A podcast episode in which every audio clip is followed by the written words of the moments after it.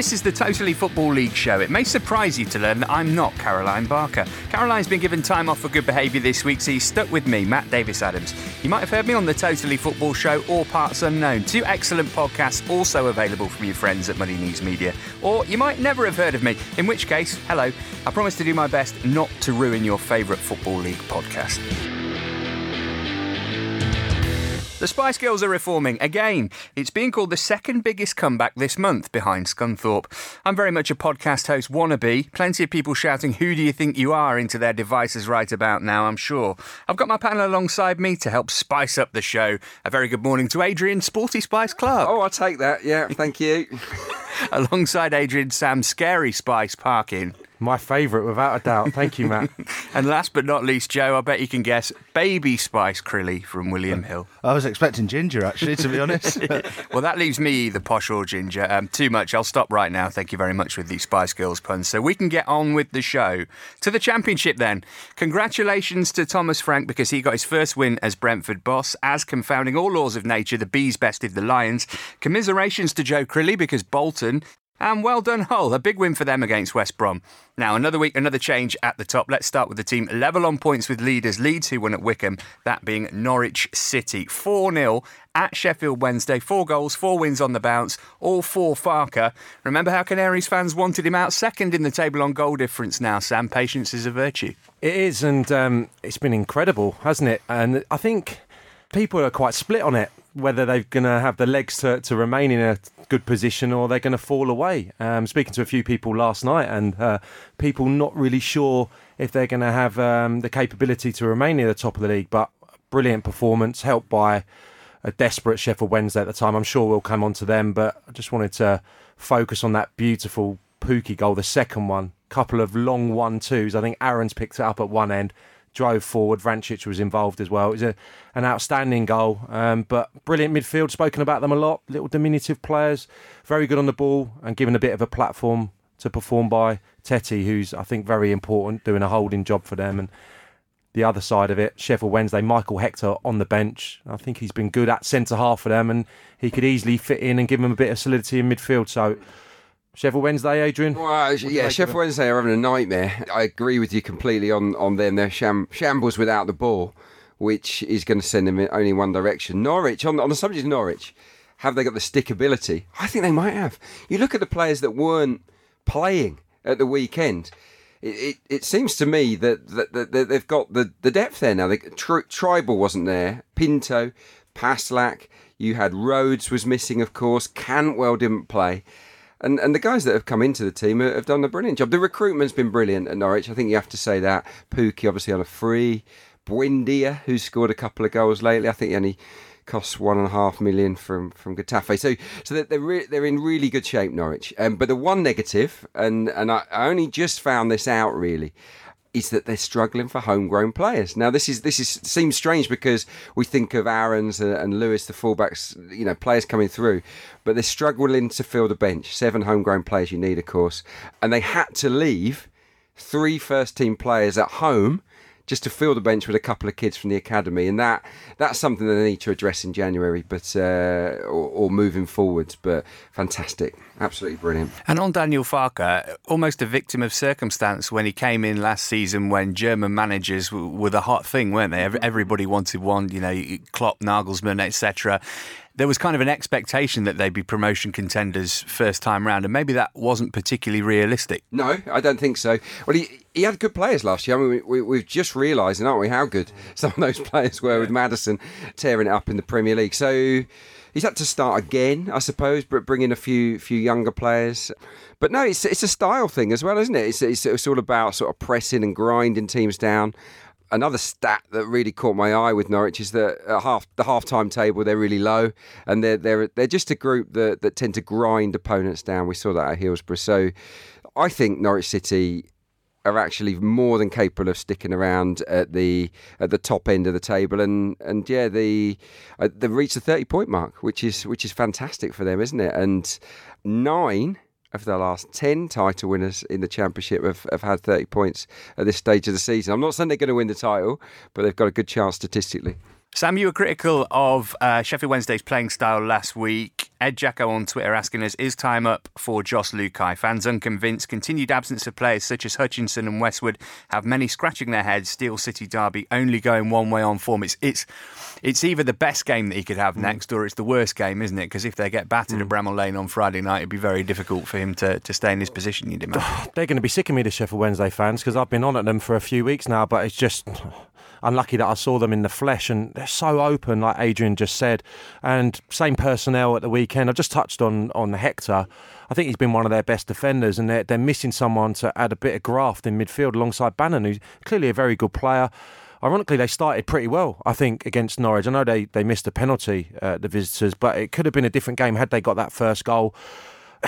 As soon as you're 4 0 down at home and supporters are leaving and people are in confrontations with the owner post match, there's massive pressure on the manager. What I will say, this is, I wouldn't say it's the perfect fixture, but it's a better fixture than going away to one of the teams in the lower reaches of the division because the uh, motivation takes care of itself for the players. To be a huge atmosphere, it'll be a battle. They'll try and make it into a fight, and they might get something out of that game if they were going to Hull City away, with all respect, or away to Preston. They may come a cropper, and then he would lose his job. So maybe, just maybe, he could turn it round on Friday. So big win for Norwich. Um, elsewhere in East Anglia, Ipswich, new lease of life under Paul Lambert. They're unbeaten, one game in, but they couldn't beat the striker turn keeper in Paul Gallagher. One one against Preston. Adrian, any obvious sort of style change from from Lambert he, here? he, he changed the system, didn't he? I think to to four one four one. Bialkowski was back in goal. I noticed. For me, it was ridiculous that, that he was removed in the first place. I, I always felt that he was one of their better players. Really, I mean, you can't judge too much on, on one game, and, and normally you get that manager bounce, don't you? But. Uh, but yeah, no, it was it was a decent result, I suppose. But the story out of that game was was with the goalkeeping situation, wasn't it? You got to say that Chris Maxwell, the, the red card for Preston, what's he thinking? You you get one yellow for, for running out of the goal and, and cleaning cleaning out someone. To get two for the same thing is just is just bonkers. Really, it and there was one no threat to goal for the second one whatsoever, No, was it- there? yeah, I- it, it was a complete brain freeze, wasn't it? I mean, I've never seen anything like it. Sam Paul Gallagher comes on 72 minutes, scores 73, goes in goal. Was that the best save from Rose Volley from an outfield player ever? Uh, no, no. I can't remember too many outfield players making good stops. They're normally Vinnie uh, Jones at Newcastle. Yeah, Wimbledon? Newcastle, wasn't it? Yeah, John Terry. Did he go in it? He did at Reading. Uh, yeah. Reading was it as well? Yeah. Phil Jagielka saved the penalty Harry for Kane. Sheffield United. Harry Kane. Harry Kane, yeah. I've wheeled this one out a few times already this week, but it was one for the photographer from the East Anglian Times, wasn't it? It was flying through the air. He probably could have caught it, really, but he's an outfield player. I couldn't believe the timing. You're like you're right to highlight that. Just getting on, and it was a wonderful free kick that he got as well. So. Disappointment for my old club Ipswich only to, to come away with a point, but I think the supporters have seen enough just in 90 minutes to suggest that they're going to make a real fist of it. He went with um, Jordan Roberts, Paul Lambert up front, which is was a bit of a curveball, and he did very well. I think he faded in the second half, but just getting them up the pitch, bringing people into play, and that's still a concern for me, really. Who is going to be out of Jackson and the other lads that they've brought in? Who's going to be the one to, to be the focal point of that side and be a bit more of a goal threat? And just on Preston and, and Gallagher going in goal, Alex Neil said afterwards he wasn't the guy who we've picked to go in goal. He just fancied it. He, as a striker, should he not have been thinking, I just scored a goal, I might get another one? Maybe, but if you're down to 10, it's more about just being conservative and getting over the line, isn't it? He looks like that type of character. He's ex Leicester, isn't he? I think he dedicated the goal, obviously, to the to the owner as well. It was a very eventful afternoon for him. He, he did say that he went in goal for Blackburn's academy as a kid, and also he played Sunday football in goal for Blackburn Eagles. I read. I mean, professional footballers playing Sunday football. I don't know whether you should be fessing up to that. I don't know what stage of his career he, he was doing that on, on, on his supposed day off, but but yeah, he's clearly he loves it, doesn't he? He's got it all in his armoury because he's got the um, the weirdest and the best penalty take technique ever as well. Is it's, it? the, it's the walk away. You know, he faces away from the goalkeeper, two or three steps, and then turns and sprints. Yeah, and I think he's missed one, Wow, nice. Matt? Like Matt Le Tissier. like Matt Le Tissier, Mark Crossley. Yeah, quite. To New York next, sort of. Rotherham 2, Swansea 1. First win since 15th of September for the Millers, but they're now four unbeaten. Two penalties got it done for them here. They came from behind. One was controversial, one was not. The first one, Nordfeldt got himself in all sorts of trouble. That looked spot on. The handball against Fer, maybe not fair. Definitely not fair. I thought that was really harsh. I mean, I don't know what you're supposed to do. It's just an instant reaction. And you know, I'm led to believe that, that Swansea absolutely bossed that game. Rotherham very lucky. QPR loanee, wasn't it? Ryan Yeah, Manning is, that, yeah. that scored the, the two penalties, got four spot kicks this season. So so well done to him. I think that, that the goalie is going to be the key man for Rotherham this year. He might be the difference between them staying up or not. Rodak it is, isn't it? I thought he made a brilliant save actually from fair when Swansea were 1 0 up. And from that moment on, it seemed to change things. So, so for, for them to stand any chance that he's going to have to have a blinding season because the result was great, but they were battered in reality. And uh, yeah, it's still going to be a long season for them. In terms of Swansea, Sam, this is becoming a bit of um, an unfortunate habit for them. Lost to Ipswich, lost here. It's, it's this kind of thing which is going to stop them challenging for a playoff place, isn't it? It is, and they're not the first and not the last team to go to, to, to Rotherham and, and, and struggle to beat Derby, I think, at home just narrowly, and Ipswich early on.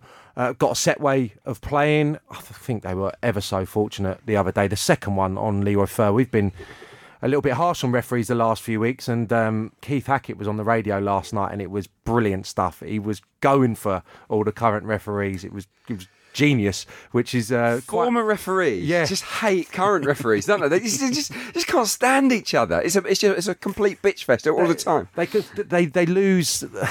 They, they they don't understand that the game's moved on, do they? In the ten years that they've stopped uh, officiating, it's very different now. The scrutiny that the referees on, but I thought they were ever so hard, harsh. Sorry, but um, the two strikes from Ryan Manning to put them away in that style, he absolutely smashed them left-footed across the goalkeeper. But yeah, Swansea need to find a, a way. I suppose they're creating enough chances, they're dominating the ball enough of getting more handsome leads, I suppose. Um, maybe being a bit more pragmatic once they get in the lead uh, and trying to get themselves over the line. But uh, we spoke about consolidation for Swansea early part of the season. I'm still, you know, thinking in that regard to them. But it's been a good start from Graham Potter. Joe, a point for Ipswich and a win for Rotherham. What's do- that done to the odds in terms of relegation favourites from the Championship? Well, I was I was quite interested to see that Ipswich are now two to seven, which is actually a shorter price than they were before the weekend to get relegated. They're favourites to go down. I think that price will come in considerably over the, the course of the season, uh, and if Lambert can get them uh, to build on that draw, I think the two to seven will be made to look a ridiculous price uh, come Christmas time. Uh, if we're looking towards the top, obviously Norwich briefly touching the top of the table, they're two to one for. Prom- promotion, which makes them joint fourth favourites, uh, and six to one to win the league. Leeds still favourites at 100 to 30 to win it. Other promotion candidates met at Pride Park. Derby beating Birmingham by three goals to one. Uh, Birmingham's unbeaten run coming to an end at 11 games. Derby scoring at the right end after those comedy Carabao Cup own goals at Chelsea. Mason Bennett finding the net, Adrian. Interesting character. He, Sam and I watched him play in PL2 many years ago. Looked like he was going to be a breakthrough player then, but he was at Notts County on loan last season. Seems like one of those players who've benefited from the Lampard Morris approach to youth. Yeah, he's getting some game time, isn't he? So, so good luck to him for that. It was only his second league goal for the club, I, I'm led to believe, and five years after his first. So, yeah, he, he burst onto the scene. It didn't quite happen, but he's got that second chance, and he, he's playing well. He's keeping some good players out of that Derby starting eleven at the moment. So, so good luck to him. It was really interesting. I thought Curtis Davies coming back into the side uh, for Tomori, who's been great, hasn't he? So uh, I felt it was harsh on Tomori, but but Curtis Davies is a, he's a top player, I think, and. Uh, yeah, it'd be interesting to see what Lampard does there because he's got, he's got three really strong centre halves now and only two spots. So will it be the youngster that, that sort of is the fall guy moving forwards? I know that Chelsea won't like that because he's been sent there to, to play games. So so fascinating. But yeah, no, another good Derby performance. They're they're flying, aren't they? A couple of good assists from Forsyth. Football's excellent. I really enjoy watching them. He probably needed to lie down after Wednesday, didn't he, for KO Tomori? um, that would have been a lot to, to get your head around for a young player, but he reacted in a brilliant fashion. I wanted to highlight Duane Holmes, who went under the radar a little bit in terms of the signings uh, from Derby. I saw him a bit at uh, um, Scunthorpe. Um, he started off at Huddersfield, an American boy, and it was his first start, obviously, in for Mount at the weekend. And I think he's shown that he can be a good alternative to Mount at times. He plays with his head up. I've seen him play as a number 10. I think he played slightly deeper the other day, but after a, a, shaky start, he had a very good second half. I think he was a lot of people's man of the match. So another big positive. Uh, the other side of the coin, Lee Camp disappointed maybe with two of the goals. I'm no goalkeeper, but certainly the Wilson free kick and the Marriott one through his legs from an acute angle. So They've been in great form, Birmingham, but it just shows you. I mean, how strong is the Championship now? We're talking about Norwich and Derby. We, we probably weren't considering them early part of the season. I really do believe that the top six of the Championship now would probably, you know, dispose of the top, the bottom six of the Premier League. I think it's that strong this season. I really, really? do. Okay, yeah. I don't know. I don't know. I'm only saying that because of the way that Fulham are struggling and, and, and Wolves in the last couple of games. Wolves are going to be fine. Cardiff, obviously. And they, they, you know, Wolves and Fulham were brilliant last year, weren't they? I, I don't know, but I don't think there's a much to choose between the top six, and they are playing some great football. But yeah, I'm not sure. We'll have to uh, agree to disagree there. No, I think I, I don't know. I think that the Derby performances. I know it's against second strings, but I think that highlighted the quality of them certainly. And obviously, there's a there's a lot of strength at the top of the championship now, and you, you see the the problems that Fulham have certainly got. Cardiff, they look like they're going to definitely be by down the bottom of the table, scrabbling around for points. So. I think the championship, although we haven't got the outstanding team, I think the, the calibre is definitely up this year. Mm. Derby were really impressive at Chelsea last week, um, which is scary for a Forest fan to say. Is, is there an argument to say that um, you mentioned Holmes there? Jack Marriott scored again at the weekend, having scored at Stamford Bridge. Uh, they've got Mount, they've got Tomori. Have they done the best business of any championship side over the summer? Uh, put me on a spot, Matt. Yeah, I would I would say so. Yeah, I can't think of anyone off the top of my head. You think of teams that have had a big overhaul of players. Forest, for one, um, I know they're getting over the line and they're going about their business nice and quietly. But uh, Derby, you'd have to say, I mean, Marriott is the one we spoke about him last week. If you're talking about a centre forward who, you know, has come through the the levels and answering every question that's asked of him. You couldn't discount him from becoming a Premier League player. He is at the top of his game right now. Confidence, the finishing is never in doubt. But I think in terms of bringing people in as well into the game, he's having a, a brilliant impact. So you would have to say, with Holmes coming in as well, people like that, it's been f- an outstanding summer from Derby. Yeah, they're, they're definitely up there. Norwich, I would go to for their smart recruitment, sort of players we hadn't really heard of that, have- that, have, sh- that have shone.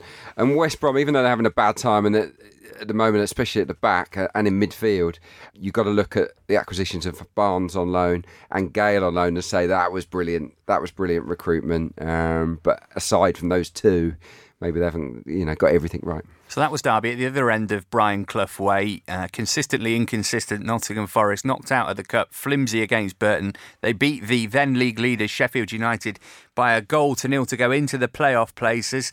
Lewis Grabban again. Um, Sheffield United haven't won at the City Ground in almost a decade. Either either of you two remember a ground where it just never happened for you? Yeah, for me, it was Dagenham and Redbridge. No, no, not not a glamorous stadium, but yeah, every time I went there, I just lost every like quite comfortably. And, the other one in the in the EFL was Grimsby. Grimsby, I don't know what it is because Grimsby never had great teams. Every time I went there, I got battered. Literally, um, yeah, thrashed. So, so yeah, those are the two that, that stand out for me. It, it, it happens, doesn't it? Forest, I saw them at Burton, uh, made too many changes. I mean, it, yeah, he, he, he was a bit cocky. I think I took Karanka with the team selection in that Carabao Cup game. Um, but Michael Dawson, I see, kept his place from, from that defeat, and yeah, he might turn out to be a, a key man. They keep changing the side. That's the that's the issue I've got with Karanka. Um, but good to see Carvalho coming good. Um, when I saw him in the flesh earlier in the season, he was he was excellent, and it was a great assist for the for the Grabban winner. Yeah, Sam, can you pick any of the many grounds that, that you Yeah. struggled to win at? Hartlepool, 11 0 on aggregate. Wow. 11 0 on aggregate. And I remember Long trip back as well. my, my uncle used to come down from um, Edinburgh for the, the games in the North East, and I remember going out and shaking his hand after a 4 0. Just like, oh, sorry, Al. sorry, sorry, mate. and me and Tommy Mooney had about three touches accumulatively between us. It was um, a sorry affair. You know, I'm going to talk a fair bit about Forest. Yeah. Lewis Grabban, can he get Forest promoted on his own essentially because he's he's scoring the vast majority No. of their goals? It'll get me in the playoffs.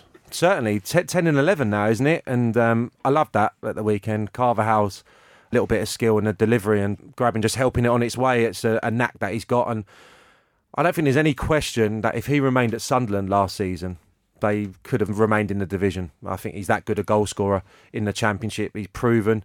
They've missed him. Uh, Aston Villa, he was at, wasn't he? Second part of last season. Uh, it's been a miss for them, even though Tammy's come in and started to get a good return now. But he's a first class finisher. I think they're going about their business very quietly, but I'd put them definitely in contention for the playoffs. Yeah, well, if they get into the playoffs, they're losing the semi-finals because that's what they've done every time. Um, Yeovil is Matt- all I've got to say on that. Matt, was the Sheffield United uh, game you were referring to, or was it the Glyn Hodges goal? Do you remember that one? Yes, I do. Yeah, Yeah, well, yeah, there yeah. Good times. Um, that's about it for the championship. Quick mention to Reading, though. Uh, Paul Clement, his fingertip grip on his job a little firmer after a 3 2 win against Bristol City. They've now won their last two at the Mad Stad. That's the big news from the championship ticked off. Fans of Logic will be pleased to hear that next we're heading to League One. You're listening to the Totally Football League show in association with William Hill. For all the latest odds in the footballing world, check out williamhill.com or download the app. And if you don't spot something you fancy, why not tweet at William Hill using the hashtag YourOdds for your very own personalised bet. 18 plus only, begambleaware.org, and when the fun stops, stop. League One then, leaders Portsmouth won at Hapless Bradford. Tom Eaves was doing Tom Eaves stuff at Priestfield, and Accrington and Luton are both still dreaming of back to back promotions. Only one place we can start though Scunthorpe 3. Oxford 3. What a turnaround. 55 minutes in, Oxford are 3 0 up. Just 11 minutes later, Scunthorpe have pulled off the mother of all comebacks to level it at 3 3, scoring their goals in a six minute spell. Is he the manager going to be happy with this? Because surely Stuart McCall's thinking, well, what were you doing for the first 55 minutes? You get the same number of points, but the emotions couldn't be more different, could they? I mean, Karl Robinson was fuming, wasn't he? Accused his players of being arrogant. Uh, stupidity as well was another word he used about giving away free kicks because they, they all came from set pieces, didn't they? Those three goals in six minutes for Scunthorpe. So I understand why Oxford are, are gutted, but for Scunthorpe, it, it would definitely feel like a win, and it might just kickstart something for them because oh, after five defeats on the row, if, they, if that had been the sixth, McCall would have been worried about his job, and he and he's only just got there. So so he did something, or the players did something, didn't they, in, terms of their character to to turn it around. But they've got McCall has to work on the defence. In January, obviously, it's getting closer now. We can start talking about the transfer window. I think that he's got to be looking at defenders because I think that's five times in the last seven games they've let in three or more. I mean, that's relegation for me. You will go down. So so he has to sort it out. Even though they're feeling elated, I would imagine that this week on the training ground there's a, there's a lot of hard work, and I don't think it'll be a barrel load of laughs. Do you think, Sam? I mean, it's it, they've got a lot of graft to do. Yeah, I heard him talking in the wake of the, the Plymouth defeat last week, and he was saying, "Oh, it was just both ends. You know, defensively we're poor, and we we missed loads of chances." And I think that's bang on. Really, they've they're defensively all over the place, but they have got goals in the team. I mean, the last few weeks illustrates that. They beat Charlton five three, then got thumped at home by Plymouth four one. It was a weird game because I think Oxford didn't really have to do a great deal to be three 0 up. I think in the end, uh, everyone was kind of pleased with the, the draw because Scunthorpe finished very, very strong and could have nicked it towards the end. They're six unbeaten now, Oxford, so I think you have to have a bit of a level head about that because the plight that they were in early part of the season, they didn't look like they were going to buy a win. And I think they got one against Plymouth and it's just started to turn it, things around for them. But yeah, looked like a brilliant game. And George Thomas, what a goal. The free kick past, um, arguably, well, I would say probably the best goalkeeper in that in that tier at the moment in No, no, it was a great goal, definitely. Yeah, I think he called up for Wales as well, didn't he? The, the can I just draw your attention to the to the a phrase that Karl Robinson used after this? He said, "We're getting into yellow ball season now." So, uh, and I've never heard that before. Yellow ball season. He said, "Look, this is where you you need to show a lot of guts because it's yellow ball season." Yeah, what is yellow ball season? I, I don't, yeah, I don't really get. it. I suppose it just means winter, doesn't he? But Snow, but, but yeah, I suppose. I, I never used to like yellow balls. I, I don't really get it. Do you? I've never been fussed about never get footballs, it. to be honest. Really? Yeah, I, I- don't like yellow balls. Don't like them. Boots was my thing. Mm. Boots was my passion. Yeah. Always black or some No, outrageous not toward, pink? not toward. It didn't sit very well with me initially, but then as everyone started doing it, yeah, I used to, to wheel out. I used red when I was at Swindon, then then blue. I used to have the same style, but yeah, I wasn't ever fussed. Some of the lads, when we had a new FA Cup ball or new ball at the start of the football league season, would be interested in seeing what it looked like and obviously how it moved and all that, but. A ball was always a ball to me, but I never played with the Jumanji or whatever it was called. Jabulani. Robin Williams was good with the Jumanji, but Tango. you, you, you're probably too young to have played with the Adidas Tango. There's No ball in the history of football will ever be as good as the Tango. true. Yeah. Oh, uh, Mitre Delta Ultimax. No. No? No. Okay. All right. Um, let's move on to Plymouth nil, Sunderland two. What a trek! Fourteen hours. 800 miles. It was worth it in the end. Couple of Aidan McGeady goals giving Sunderland the 2 0 win. Longest away trips that you ever made? Can you can you match 14 hours? Uh, Ross County away. Okay, from nah, nah. Anywhere. From anywhere, yeah, yeah. No, I don't know, really. I don't know. Exeter every every weekend, every other week, more or less, yeah. I did. I was on loan at Carlisle. it was the worst spell, worst loan spell ever. God, I stayed at the, stay, yeah, stayed at the. I was, I was the, I was the Cumbrian Alan Partridge for a while at the, the local hotel. It was, it was awful. Did you have a big plate? yeah, yeah, I had the same plate every day. Yeah, morning, morning, Adrian. Yeah, same again. Yeah, we went down to Exeter. Uh, I don't know if it was on the day. We went on an Eddie Stobart bus, which was very nice. It was it was decked out in yeah, in the sponsors' colours, and it was really, it was the, one of the best buses I'd ever been on. Actually, really flash. It had beds and all sorts. So, um, but yeah, that was that was a beast. But but well done to the Sunderland fans. I mean, thirteen hundred and five of them. Does that amazing? How does that make you feel as players? Is is that like Oh, yeah. okay? There's an extra bit of responsibility on us now because this lot will have got up at silly I- o'clock in the morning, I spent a lot so. of money. Yeah, I do. I do. I do. I, in general, fans might not always believe this, but footballers really do appreciate the away supporters, don't they? And they will feel genuinely gutted if they've travelled a long way in their numbers and delivered a really bad performance. It, I genuinely think it's it's something that players think about. So well done. And I noticed that, that was it Luke O'Nien who who I know him. I know him a little bit, and I know he's very chatty anyway. But apparently he was on the train back. I think they travelled by train Sunderland, and uh, he spent most of it talking to every Sunderland fan that was on his carriage. yeah, maybe it made the journey go go quicker for him. But yeah, well done to him. Did you see the um, the social media exchange between Plymouth and Sunderland? No, what happened? Uh, Plymouth uh, official account tweeted about the match stats. It showed they had a decent game and corners, and I think they had more shots on target. And whoever's in charge of the Sunderland account just came back with all the flavours, and you decide to be salty. but uh, something like that. No, I like it. It's the way the game's gone, hasn't it? But um, no, another good result for, for Sunderland. And McGeady, I mean, potentially could be the best player in the division, you know, if he finds a bit more consistency. Another one penalty and another brilliant goal from him. Wimbledon one, Shrewsbury two. Sorry, Wimbledon supporters. I will not quit, says Neil Ardley. Seventh defeat in a row. Got the dreaded backing of the board. Not good, I guess, Sam, that they were ahead in this game and they lost it. No, he wasn't in good nick post match. Just the, the lowest I've I've ever heard him, and wondering whether he's going to be in the job this week, next week. And um, yeah, it was a massive game for all concerned. Obviously, massive win for, for John Askey and Luke Waterfall. He's had a difficult start to life at Shrewsbury. I don't think he's been playing particularly well. A couple of set pieces, which Neil Ardley would have been fuming about, and an outstanding save from the Shrewsbury goalkeeper to just get them over the line and get the three points. Um, Arnold from Ethan Pinnock's free kick. If you haven't seen I it, it. Have a look at it. It's yeah. it's unbelievable, and that's that's Wimbledon lost the last seven now, and we've spoken endlessly. And it, as a player, I used to know you get to five, six straight defeats. That's when there's no real coming back for a manager. So listen, he's at the perfect club to be, be given a bit more time because of his achievements there as a player and as a manager. The chairman's backed him last week, but he is under severe pressure. It's now or never. Yeah, we talked about Norwich earlier on. I think they're really close to the top of the European form table, if you if there is such a thing. The Dons are at the bottom of it. Seven is level with Chievo in Italy and Dusseldorf in Germany. So look, if it gets to eight, they might be out there on their own. So yeah, nightmare for them. But for for Askey, who had put himself under huge pressure by saying anything but a win, and I'll probably get the sack ahead of kickoff. Is that him trying to motivate the players if he thinks they're on his side? If it might have been, I mean, it was, if it was, it was kind of genius. But I mean, I don't think you can legislate. I mean, there's a couple of set piece goals. It wasn't as if it was a brilliant performance from It's in the se- Shrewsbury. it's in the second one. Mm. I mean, yeah, I can't remember it. he just off kind my of gets eyebrows on it, Luke Waterfall, and it just goes dribbles in off the far post. It's a, it must have been a horrible way to lose a I'm, game. I'm, I'm led to believe they, they were they were awful in the first half and, and better in the second. So so he changed the system. I think he went to a diamond midfield, and and look, it's it's a biggie.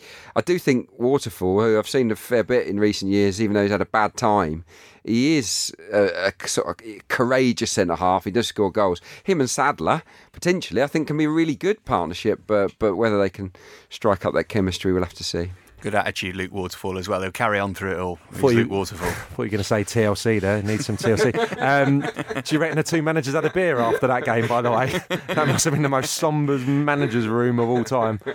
Probably pretty sombre in the Peterborough dressing room as well. They lost away from home for the first time this season. Bryn Morris has deflected free kick, giving Wycombe the win. Um, Wycombe doing all right Yeah. generally, you know, first season back in League One, and this is this is a decent win for them against Steve Evans' team. Very good. Yeah, it was a free kick, wasn't it, from from Bryn Morris? Who was lucky to get a free kick off Joe Jacobson. He's a really good free kick taker. I was at Wembley when uh, he scored there against Southend in the playoff final.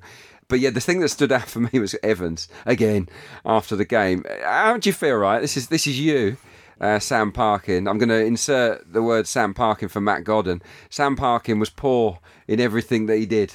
I mean, that's what he said about Matt Godden. I mean, there's no no holding back. I mean, this is a guy that he kind of relies on. How do you feel about that if you're him?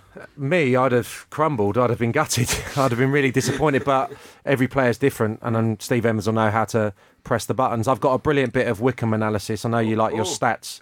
Adrian. Uh, Gareth Ainsworth celebrated the win. He was in Camberley McDonald's at 4 a.m. on Sunday morning. This was brilliant, morning. wasn't it? Sunday morning. The only thing, it's a straight red for the beaded necklace, though, isn't it? Quite. Straight red. I know. I know the haircut sort of demands a Yeah. certain type of accessory, but Too, too many buttons undone. That's a yellow. yeah. So yellow and a, and a straight red potentially. So that, God knows how, how long his suspension's going to be. But 4 a.m. though. I mean, it's. it's it, I, I where's think it to go in Camberley till 4 a.m.? He's a similar age to me, is Ainsworth. He might be a, a Where couple is of years younger. I'm just impressed he's, he's still awake at 4 a.m. I think that's a remarkable achievement. So let's let's put those fashion faux pas to one side and applaud his stamina. Um, before we get the odds, anything else you want to talk about in League One? Big away wins for, for Bristol Rovers and Burton. Anything else catch your eye? Well, I gave Danny Hylton a bit of stick for the second worst penalty in history uh, after Pat Nevin's effort, which I'm sure you're familiar with, Oh, Matthew. yes. But again, sent off at the weekend for a pretty nasty one on Ian Henderson. Might have got away with it in years gone by, but not uh, on that occasion. And a, an outstanding double save from James Shea from uh, Matty Done. Absolutely brilliant once they're down to 10 to, to get them a point. And Luton have got some good games coming up. We touched on it. And uh, the home form is brilliant. So I think that's a good point for Nathan Jones's team. Uh, considering the uh, the circumstances, Yeah, I agree. I think Luton are going to go on a run now, or they're already on a run, and I think they they they're a danger actually to the top two potentially. Um, Burton, I just wanted to mention, great away win at, at Walsall. I saw them in the flesh against Forest, and so impressed. Like with the, uh, with the forward line, that they're a small team. Allen probing from deep. Um, yeah, they've got good little players that are really busy. Templeton, I like, but but sort of player of the week. He's, he's got to be a contender with Scott Fraser. He was brilliant against Forest. Scored a couple of goals. Don't care that one was called an own goal. It was his. It was his, and he got, he got another good left footer at, at, the uh, Bescot. So yeah, Scott Fraser, fantastic. And and Burton, I do think they might get up ahead of steam now and climb the table. Joe, the top two, Portsmouth and Sunderland, are they way ahead of everybody else in the odds in terms of promotions, or is it is it all pretty tight together? No, I've been um, talking pretty much all season about how uh, Portsmouth and Peterborough have been towards the top of the table, but it's actually Sunderland and Barnsley who've been top of the betting, and, and that remains the same. Sunderland and Barnsley, two to five and one to two, respectively, to get promotion. Portsmouth now odds on though as well. They join those odds on pair at eight to eleven. So pretty much think that it's a, a three horse race for those two automatic spots. I was lucky enough to interview Barnsley's assistant manager ahead of the weekend uh, on the radio, and I asked him a question. I said, "What was the target from the board?" And I could tell he really didn't want to answer it, but but he, he sort of did. He, All right, yeah. They said we're okay if we finish six or above. So that's an interesting little tidbit for for Barnsley fans. Anything from six or over, and the management team are fine. If they do dip below that, the board won't be happy. All right, that's League One. Listeners, when it comes to shaving, you value precision. And so do Harry's. They value precision so much that their blades are German engineered. They value precision so much that their razor handle is non slip with textured grip. And that's why I've just changed all my shaving products to Harry's. And you can too by heading to harrys.com slash league. Harry's cucumber and aloe shave gel lathers into a luxurious foam, allowing those aforementioned German engineered blades to glide across your face. And their post shave balm will leave you extra cool and fresher than ever. Because you listen to the Totally Football League show, you can get special Harry's trial set delivered right to your door for just £3.95. What's in that trial set? Well, the handle, in your choice of blue, orange, or green, a five blade cartridge, the foaming shave gel, and a travel blade cover. Find out more at harrys.com slash league. In terms of League Two, the only division in the EFL without a nil-nil this weekend. There was late drama at Cheltenham, where Mansfield pinched a point, and at Port Vale, who twisted the knife into struggling Notts County. Colchester are into the automatic promotion places, but it's at Sincil Bank where we start. Lincoln back to winning ways, two-one against Forest Green, um, a team that they've they've formed this rivalry with from from their National League games. They've beaten them five in a row now. It's it's one of those odd footballing rivalries that you know in, in years to come you go oh how come those two don't like each other but it makes it a bigger game It does, yeah. There was one in the wind at the new lawn last year that was particularly fiery, and uh, it's a great record that they've got over them. And Mark Cooper's team, as you would imagine, uh, as you would expect, sorry, plenty of the ball, loads of possession, um, lovely patterns of play, but the strength of Akinde was a real problem for the two centre halves. I think Gunning had a uh, misjudged the first one. Akinde lobbed into the net, and um, the second one as well. They were all over the place defensively. And, and Kellan Gordon got the goal, who was on loan at Swindon last year from Derby. I'm sure you've seen him in the in the, the PL2, Matt, and that was his first touch. And uh, he's not been able to kind of prize his way into the, the team in uh, the early part of his loan. So brilliant for him to get the goal, but um, just that concern about Forest Green having all the interchange and all the, the play, the chances, but not having someone to stick it away. And uh, Joe Crilly knows the, the main reason for that because he's uh, Nick Christian Doidge from Mark Cooper. But uh, yeah, I like the little bit of needle between him. It's good, and and Mark for all the um, the good football that he plays, he can throw the verbals around in the uh, in the technical area, and I'm sure the Cowley brothers aren't uh, short on that themselves. and in terms of Lincoln Adrian it, perception's everything isn't it? it it goes from no wins in three to one defeat in four the way that you look at it now Yeah, it, it turns around really, really quickly. I, I do think that anyone that finishes above Lincoln will probably win the title. I, I, I think that I, I'm a big fan of Col- what Colchester are doing and MK as well, but but Lincoln, I, d- I don't see them falling apart. They've got they've got a lot of players that have won stuff before. The the good cup players, we know that from from times gone by. A lot of characters. Bostwick, I think, is a standout for me. Really, really influential, and I, I just think as long as they keep these guys fit. They'll they'll be just fine in the, in the promotion shake-up. But uh, yeah, Forest Green, nice to watch. But yeah, have they have they got that steel that you need to stick around at the top? That's that's a big question mark. You mentioned MK Dons, 4 0 win for them at Crawley. Eyebrows raised when Paul Tisdale chose that as his destination in the summer, but is he kind of being vindicated in that decision? Well, they've only lost once in the whole season, and that was to Lincoln, and it was an injury time goal that beat them.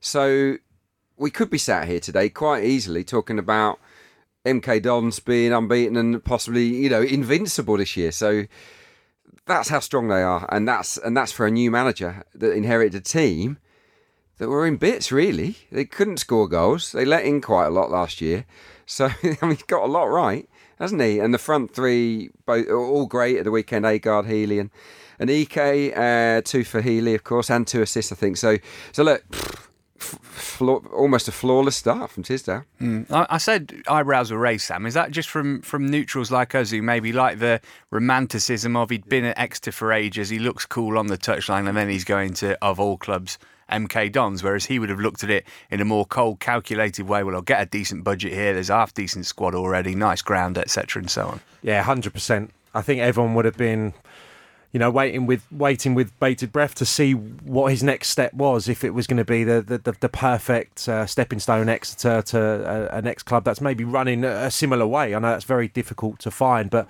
certainly for me, I didn't see MK Dons being the the natural fit for him. But you're right to highlight the budget and the, the training ground and all those type of things that he hasn't had at Exeter. So it's proved to be so far a really good decision and. As Adrian says, defensively, superb. Most clear, well, five clean sheets uh, since the start of October for the goalkeeper, Jordan Moore Taylor, former teammate, power of mine, not in the side at the weekend. Didn't matter one iota, and, and 18 goals between those front players, which was the question mark. Who was going to get them the return? They got three now doing it. So I think that that Lincoln MK Dons game was a, a brilliant spectacle. It's a good advert for League Two. Both managers complimentary about each other they're the two strongest teams. Yeah, I've been, I'm really impressed by him getting a tune out of Chuks Aneke. I saw him as an Arsenal youngster, and he had a lot of talent. He went on a pre-season tour and was one of the stars. And you thought, oh, he's going to be a player that, that makes it at Arsenal. It didn't happen. He basically fell off a cliff. His career was was tumbling towards you know a non-existent career. Really, he did a few bits at Crewe, I remember, but he's come back in from seemingly the cold and, and yeah he's on fire. So so well done to the manager but also well done to Aneke because I've seen a lot of players that that go through that sort of down that slippery slope and then you never hear or see of them again. So he's clearly found a, ga- a gaffer that trusts him and that's uh, that's lucky I think for him. A late drama at Carlisle, uh, not as in their previous game where they lost in injury time to Yeovil. This time it was a stoppage time winner, 3 2 against Newport. They were 2 0 up, got pegged back to 2 2. They'd gone eight hours without a goal at home before this win. First in five games for them. John Sheridan breathing a little easier. I thought Huddersfield had it bad. Eight hours. That's incredible. Um, yeah, I mean, Jamie Devitt is arguably their best player, and uh, he left them out early part of the season, John Sheridan. I think it was away at Exeter and there was some rumblings that he may be moving on. So that is vital that they've kept hold of him. Brilliant goal, disguised cross, whipped it in at the near post, and it's a former teammate of mine, Danny Grainger, who got the winner, and so capable of that. His left foot is a rocket from any distance. Very good dead balls, and he's a he's from Cumbria as well. So he's gone. He played north of the border for a long period of his career. He's gone back home perfect for him, really. Uh, last time I played against him, he whacked me off the ball, so I wouldn't say he's necessarily a mate of mine anymore, but certainly a former teammate. Yeah, it, it, was brilliant. That was a great goal. It was a proper screamer, wasn't it? A, a scorch. I think it take a nick. I'm not sure, but it was it was great. Glad you brought up Devitt because he got some stick. I don't know if you've seen this. It, they had pop, uh, armbands with poppies on, and he wasn't wearing his during the game. Now he had it at the start of the match, and then he, he took it off. And afterwards, he was getting a bit of stick from, from some of the fans, home and away. And he he went to the local paper on social media. he basically explained. He said, "I've got twig arms." He said, My arms are like twigs. And it kept falling off. And it's as simple as that. He said, I held it, I held my arm close to my, my chest during the minute silence, but I couldn't play with it because uh, I've got I've got twig arms. And he, he, he, used his tweet. He said, hashtag skinny man problems, hashtag twig arms. So well done to Jamie Devitt for, for clearing that one up. But look, as a former twig arm sort of uh, compadre of his, you know, I can sympathise. Bless him. Maybe Nemanja Matic and James McLean should have gone for the old twig arm excuse. Um, Tranmere 2, Exeter nil. Tranmere up to fourth thanks to James Norwood's double. Back to back promotions? Is there, is there any chance of that? Yeah, I think so. Yeah, I mean, really good. Football's quality, um, scoring great goals, um, lovely team move, wasn't there? I think for the first one at Tranmere. So yeah, we've got great players, haven't they? I mean, Norwood's flying, Mullin, Larnell Cole. It's not what's not to like about Tranmere at the moment. So so good luck to them and and well, they were a club I played against in the championship. So, so for me, it was unthinkable that they were in the national league. I'd love to see them get back into the championship. I think that's that might be their natural habitat. Joe Crilly, William Hill, odds on Tranmere going up, and maybe a James Norwood top goal scorer as well. Well, he, he's favourite to be top goal scorer. He overtook Jayden Stockley last weekend in the betting for top goal scorer. And Tranmere are seventh favourites, 100 to 30. So they're very much in the mix. Obviously, with the three automatic promotions, the, the, the betting for this is really competitive. Got Lincoln and MK Dons who are odds on, but then you can you can throw a, a blanket over like the next six or seven in the market. So Tranmere very much in the reckoning there. Last game we're going to talk about in League Two. Macclesfield won, Bury four. Another defeat for Macclesfield. Um, maybe no surprise there if that's not a bit cruel. Uh, Bury, have we been sleeping on them a little bit as promotion contenders? They, I, I did the highlights of this game. They they look really really good. Mm. Brace for Neil Danns. First time he scored twice in a game since he scored twice against Bury for Bolton in 2014. They've got a nice mixture of youth and experience. They, have got a chance of going up now. Goals galore, 2005, wasn't it? uh, Neil Danns and Nicky Maynard uh, amongst the goals. Brilliant volley from, from Danns for the for the second one, and, and Maynard six in 635 minutes now. Uh, I think that's the best in the, in the division, and they're playing. I would say quite similar. Are they getting applauded? It's that like Sheffield United are getting in the Championship, playing a black back three quite a lot of rotation, people centre half stepping out into midfield, and Danny Mayor in the hole is a player that I good, isn't it? love. Yeah. He's someone that Swindon I know uh, were keeping tabs on a, maybe a season or two ago. When he's on song, he really makes them tick. He's a fantastic player, and um, they need to be a little bit better against the better sides because they're taking care of their business against the teams in the lower reaches of the division. But when they come up against the top six, they're just faltering a little bit. But brilliant start to the to the season for them, and and, and Macclesfield. I don't know. It's going to be very difficult. I mean, when you, I was talking to someone about the budget they've got there the other day, and maybe that's having uh, an impact on what they're doing in terms of the managerial situation. The two, the two chaps are there.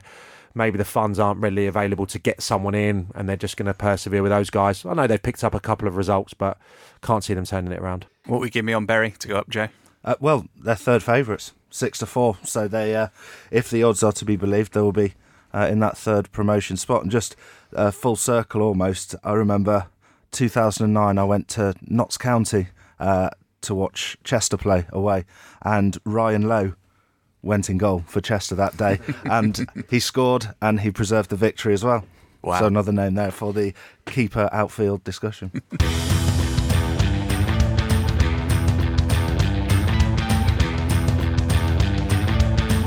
A couple of games I want to look ahead to before we go. We, we touched on it briefly. The Sheffield Derby under the Friday night lights at Bramall Lane.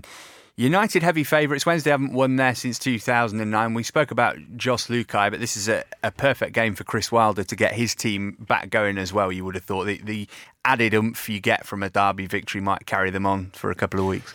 Yeah, it was a bit of a drab game against Forest, um, unusually because they've been in such great form. Uh, but yeah, it's one of the best stadiums. Well, it's one of the best stadiums in the country, but it's certainly one of the best stadiums outside the Premier League. It's brilliant to cover matches there. They get really behind the side, and that's going to be brilliant, especially on a Friday night. Having said it's a good game for uh, the visitors, you'd, you'd have to fancy uh, Chris Wilder. He's he's found a way in the, the last home game of getting the, the, the three strikers into the same team.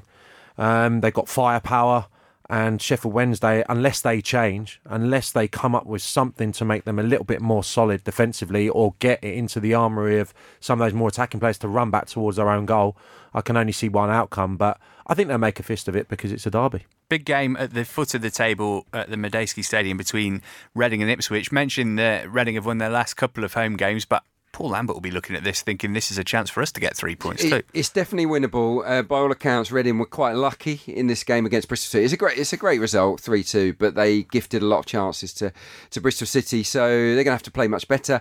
Rumours, aren't there, of Steve Bruce being linked? Uh, I don't know if you've seen that with with Reading. I don't know whether he would be interested in, in that post, but yeah, he's, he's definitely under pressure. And despite that result, and the, the issue I think that Reading have got, even though they scored three the weekend, is um, up top. They lost Bodvarsson to injury, and Meite, the guy who's come in, I think he, he got injured in that game. So who who's going to get their chance? Will Mc- McNulty finally get a run out? I don't know. We'll have to see. But yeah, big game. And West Brom against Leeds, Joe, I'm guessing there's fairly long odds on this one finishing nil nil. Could be 5 5 more like. Yeah, there's goals in this one. Regardless of what happens, it will be a great game, and the odds suggest that it's quite close.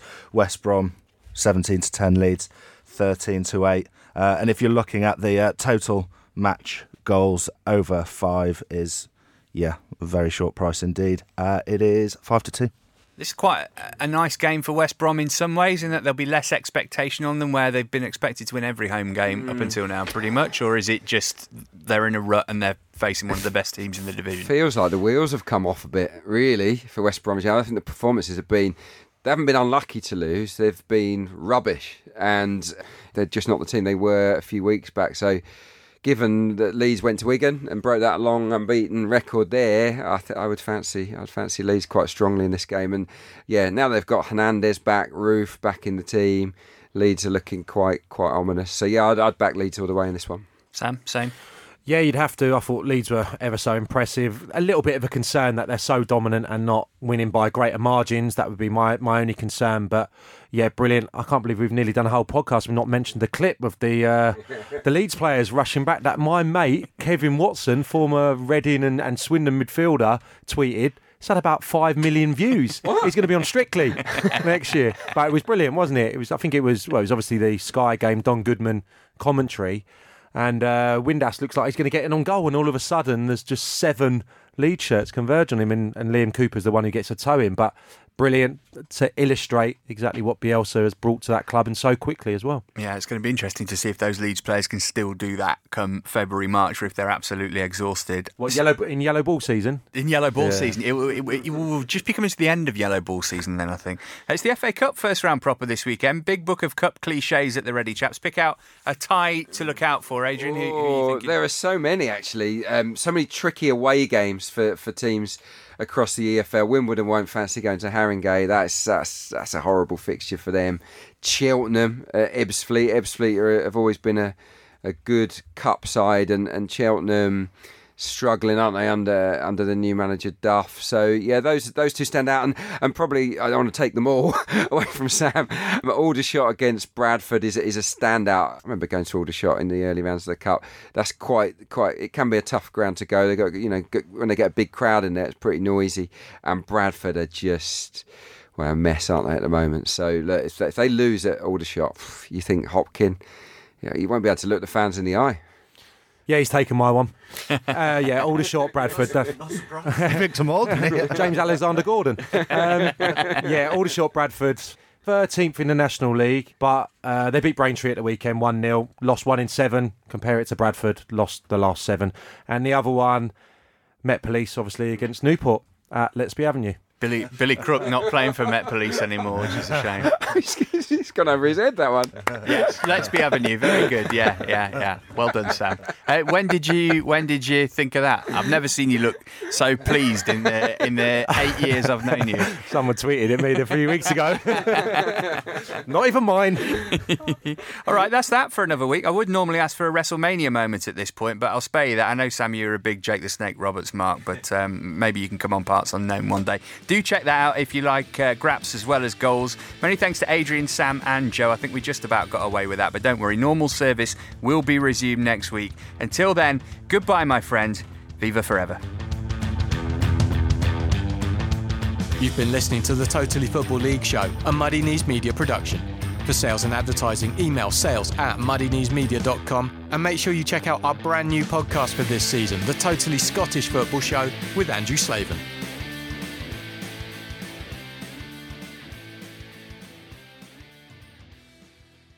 Supporting your team can be a beautiful thing, but then come the injuries, the goal droughts, and the downright disastrous defeats. That's a little bit like life, really, and here at the Totally Football Show, we believe we should all support each other the way we support our team, through the good days and the bad. And that's why we're continuing to work with CALM, the Campaign Against Living Miserably, a charity dedicated to preventing male suicide. On average, 12 men take their own life every day in the UK, so that's your starting 11 and your manager every single day. And part of the problem is that many of us still feel uncomfortable talking about mental health and suicide, and this can often stop men from opening up and getting support when they need it the most. So if you're worried that someone close to you is having a tough time, check in with them and let them know that Calm is there. Every day from 5pm till midnight, Calm provide a free, confidential, and anonymous helpline and web chat for any man who needs support. Visit thecalmzone.net to find out more about Calm.